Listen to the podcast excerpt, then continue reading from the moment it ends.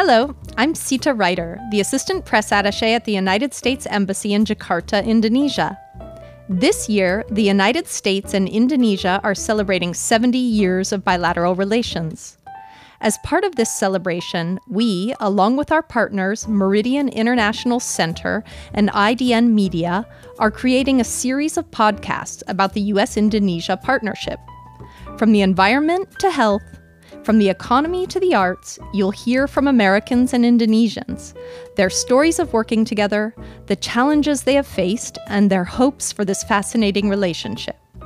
We like to say the relationship between Indonesia and the United States isn't just between governments. It's really about the people of our two diverse democracies. So take a listen and let us know what you think.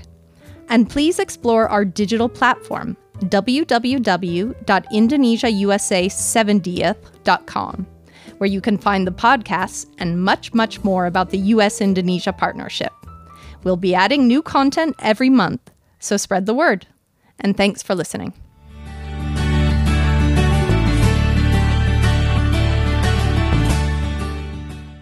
Hello and welcome, listeners. My name is Terry Harvey, Vice President of Cultural Programs at Meridian International Center, a nonprofit organization based in Washington, D.C. And I'm joined by Richard Gertman, an expert in waste management and alumnus of a U.S. State Department speaker program to Indonesia to discuss waste management best practices and how the U.S. and Indonesia have developed better ways uh, to be more sustainable uh, within their waste management practices. Uh, this podcast, I hope, will grant insight into his incredible work by highlighting the tools and approaches behind highly successful initiatives. So let's begin. First off, thank you for joining me today. Uh, Richard, uh, perhaps you could tell me and our listeners more about how you began your journey into a 27 year career within the waste management field.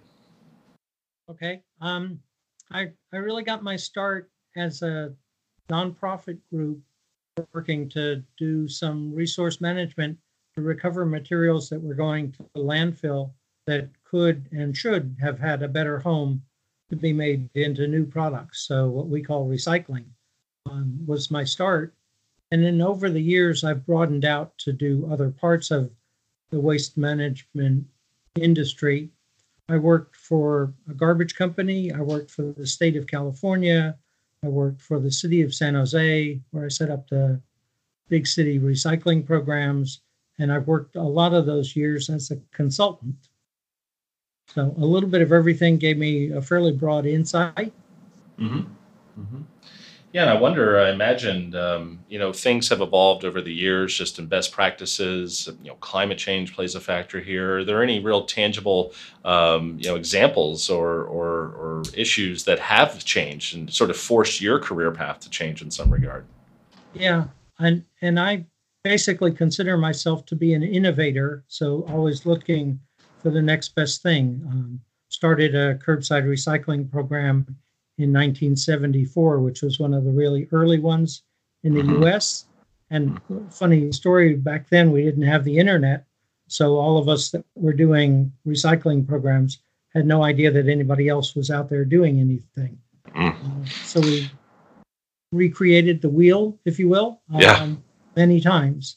And over time, I've moved from just thinking about recyclable cans and bottles and newspaper into thinking about the way we use resources and ultimately into what we now call sustainability, and that is the reducing pollution and greenhouse gas generation. So, thinking broadly about how we produce materials, the, the products that we buy, consumer goods, um, and what the impact is of extracting steel and aluminum and glass from the earth in order to make all those products. Mm-hmm. So looking at it as a much broader um, uh, field mm-hmm. and, and, trying to determine what what the best way is to deliver the goods and services that people want without destroying the environment. Wow, it really sounds like you were a, a man ahead of his time in, many ways. Uh, just sort of being sort of one of the earlier uh, pioneers of, of even sort of grassroots recycling, curbside recycling, uh, in an era w- without the internet. If, if, if uh, listeners can even imagine that, right? Um, I'm wondering if you could uh, just touch a, a, little bit on maybe some of um, primary focuses you're dealing with in, in more recent years to kind of bring it up to the more uh, present day.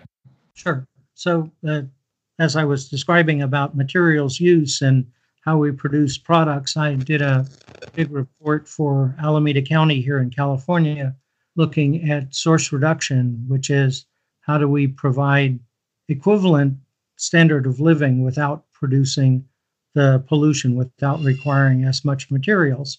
And then more recently, um, there's been a lot of focus on recovering food waste. Um, so there's a lot of food that is not consumed before it spoils, and a lot of food that is um, wasted as part of a food preparation for meals. And we're looking at um, recovering that food waste and turning it into other products. So I've been involved in a project here with the city of Sunnyvale, which is near San Jose, where I live. And um, we've started a recovery, a separation of food from other garbage and recovering that food. And the company that's doing the recovery is also making pet food, uh, animal feed out of the um, mm. wasted food. Wow. It's very high in protein, surprisingly. Interesting. Over 20% of the food value of what we're recovering is protein. So wow. there's a shortage of protein in the world, and we can feed animals that people can eat um, mm-hmm. with the protein that we're now putting in the landfill. Mm-hmm. Mm-hmm. Um, that's fascinating, and I wonder if you can elaborate a little bit for our listeners on um, on the waste management services offered in Indonesia, which is one discussion, uh, but maybe comparing those uh, uh, the best practices in the U.S.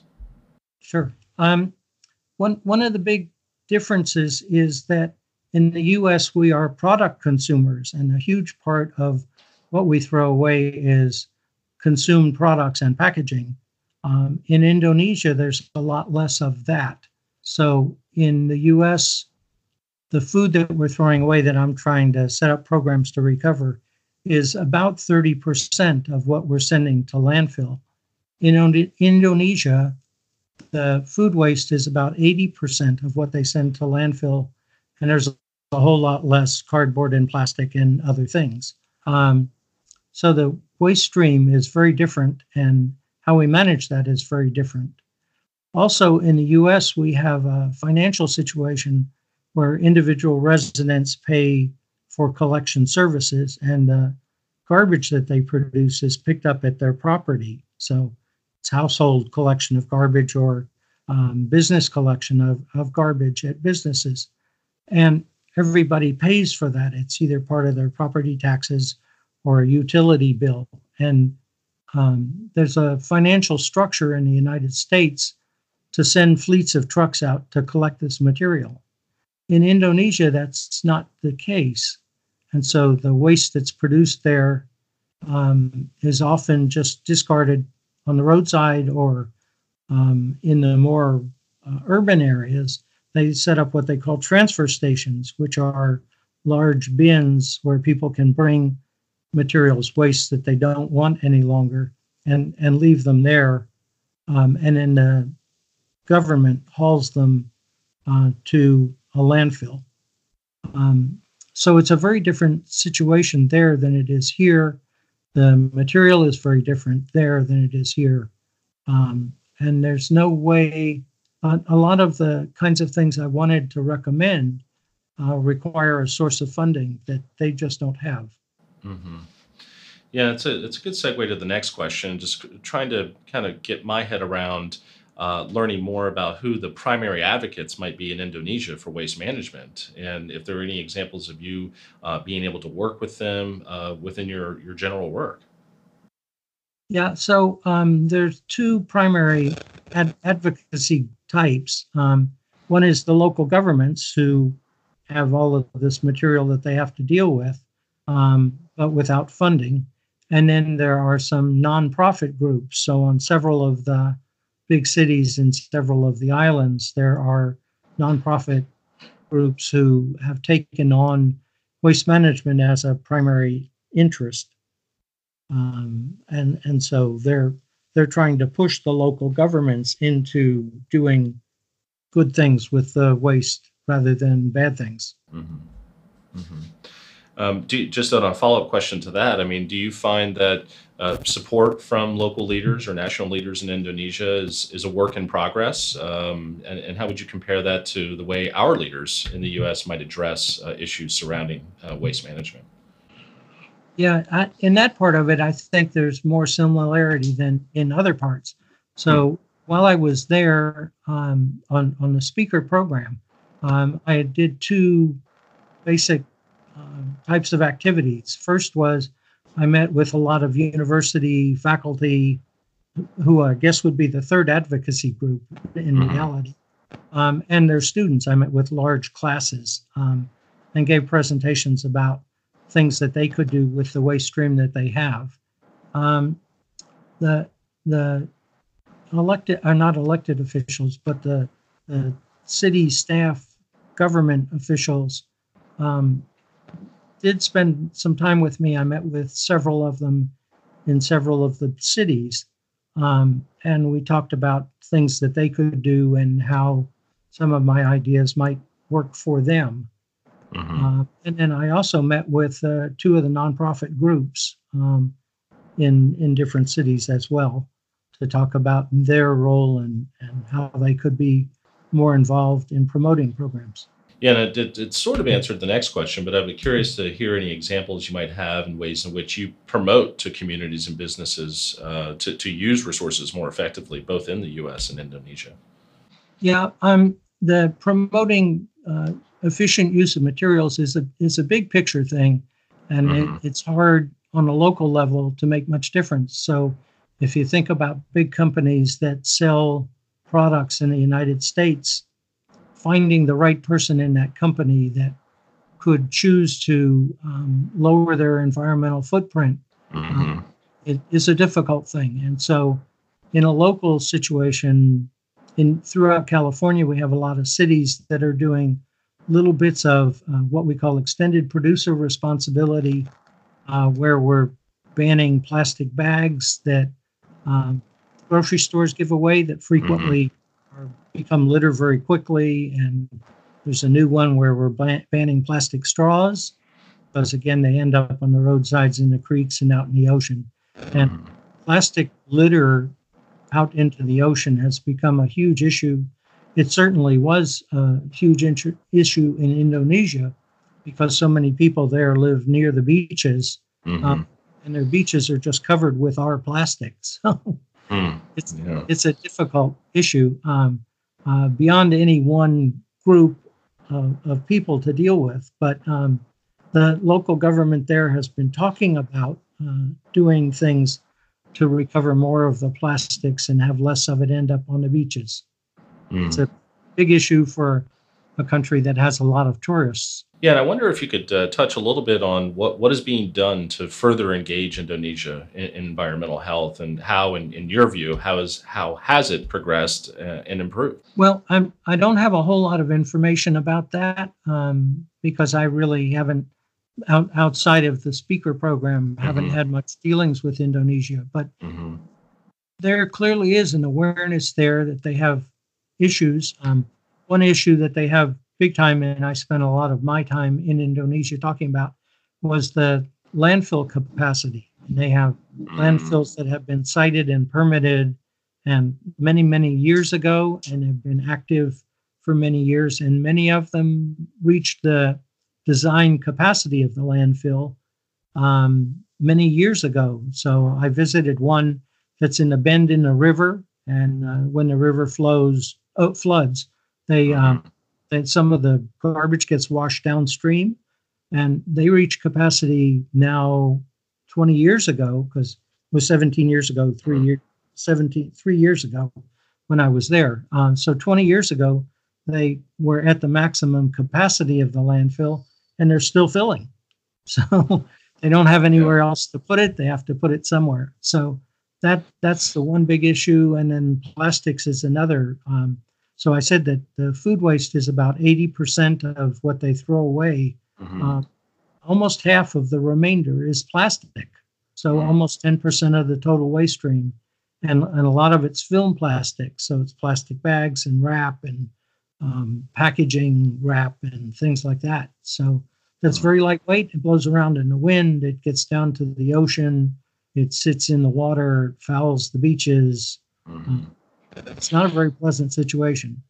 Yeah, it's it sounds like it's it's it's really gotten um, uh, sort of turned into crisis mode pretty quickly in a, in a, nation made up of islands. I mean, your point is absolutely valid. There's only so much space. Uh, there's only so much space to to to put your waste. So um, that that is a, a daunting uh, uh, objective to to overcome. So. Um, I'm wondering. Um, it, certainly, you face a lot of challenges, uh, probably on the advocacy advocacy side, the implementation side. Are there ones that stick out that might be some of the biggest challenges you have faced in your work?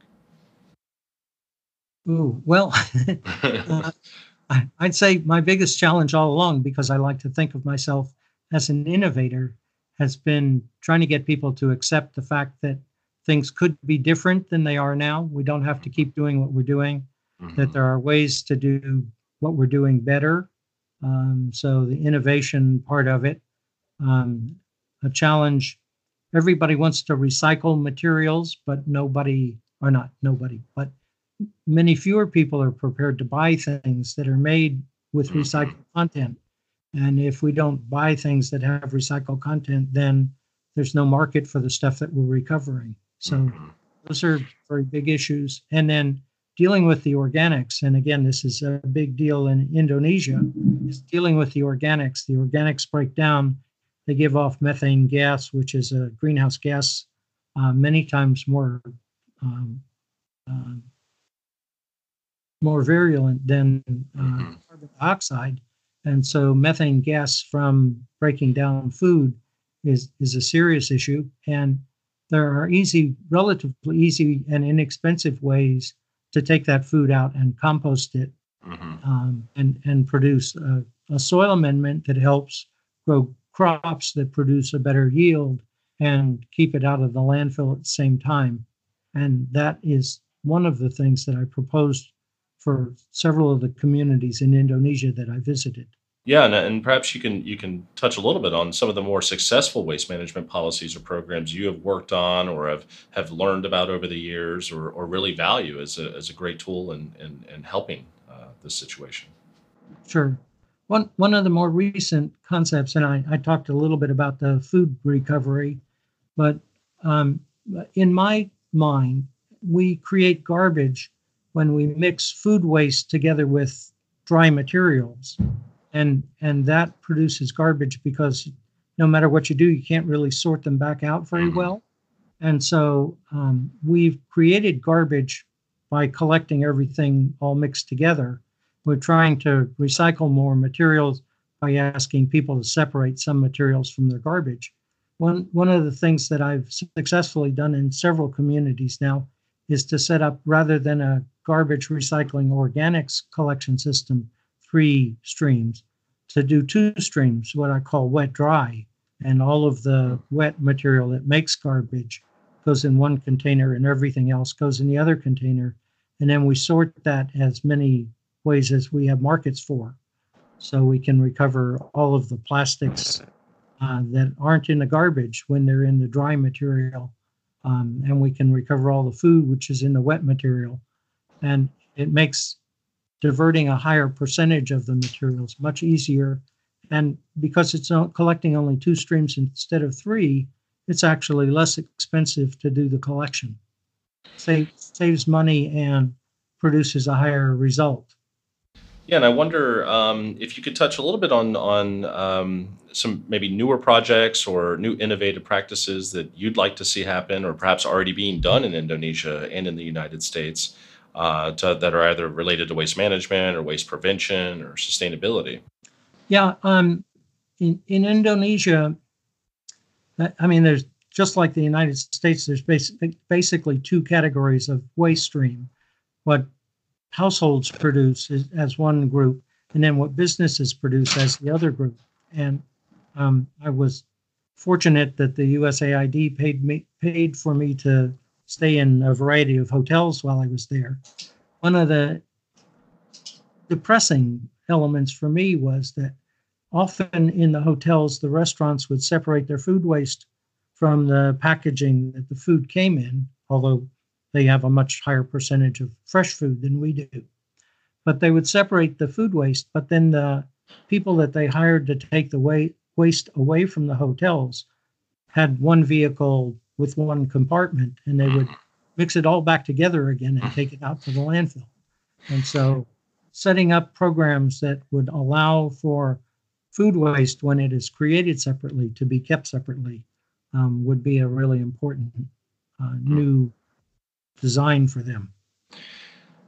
Yeah, and it, it just becomes a sort of a, a process of infrastructure too, right? I mean, it, it's it's it's it's unfortunate that you, you might have citizens that you know take the extra mile and and and separate all their waste, and then suddenly the company comes in and puts it all back together, and it's uh, it's it's it's pretty counterproductive to say the least. So, um, well, this has really been insightful, and if I wonder, I wonder if we could leave the listeners with just perhaps a, a few resources or places they can go to learn more uh, about what they can do personally, uh, perhaps what is happening, where they can learn more about what's happening in Indonesia, or even just a, a an overall basic um, best practices website or resource that they can you know look to. Sure, I, I think the single best overall resource would be the US EPA site uh, on solid waste, Office of Solid Waste. Um, they have a huge amount of resources available that cover the full spectrum of things that are available. Here in California, we have the group, the state agency we call CalRecycle, um, which again has a very large states. Most states have their own uh, waste agency. I personally don't know of any equivalent thing in Indonesia, but I'm I wouldn't be surprised if it's been created. Well, this is all really fascinating work, Richard. I want to thank you for, for joining us, educating us and our listeners about the not only the importance of waste management, but even best practices or ways to find best practices. So uh, I want to thank you again and encourage all listeners to learn more, participate, and, and do what you can uh, to make the world a, a cleaner place. Thank you.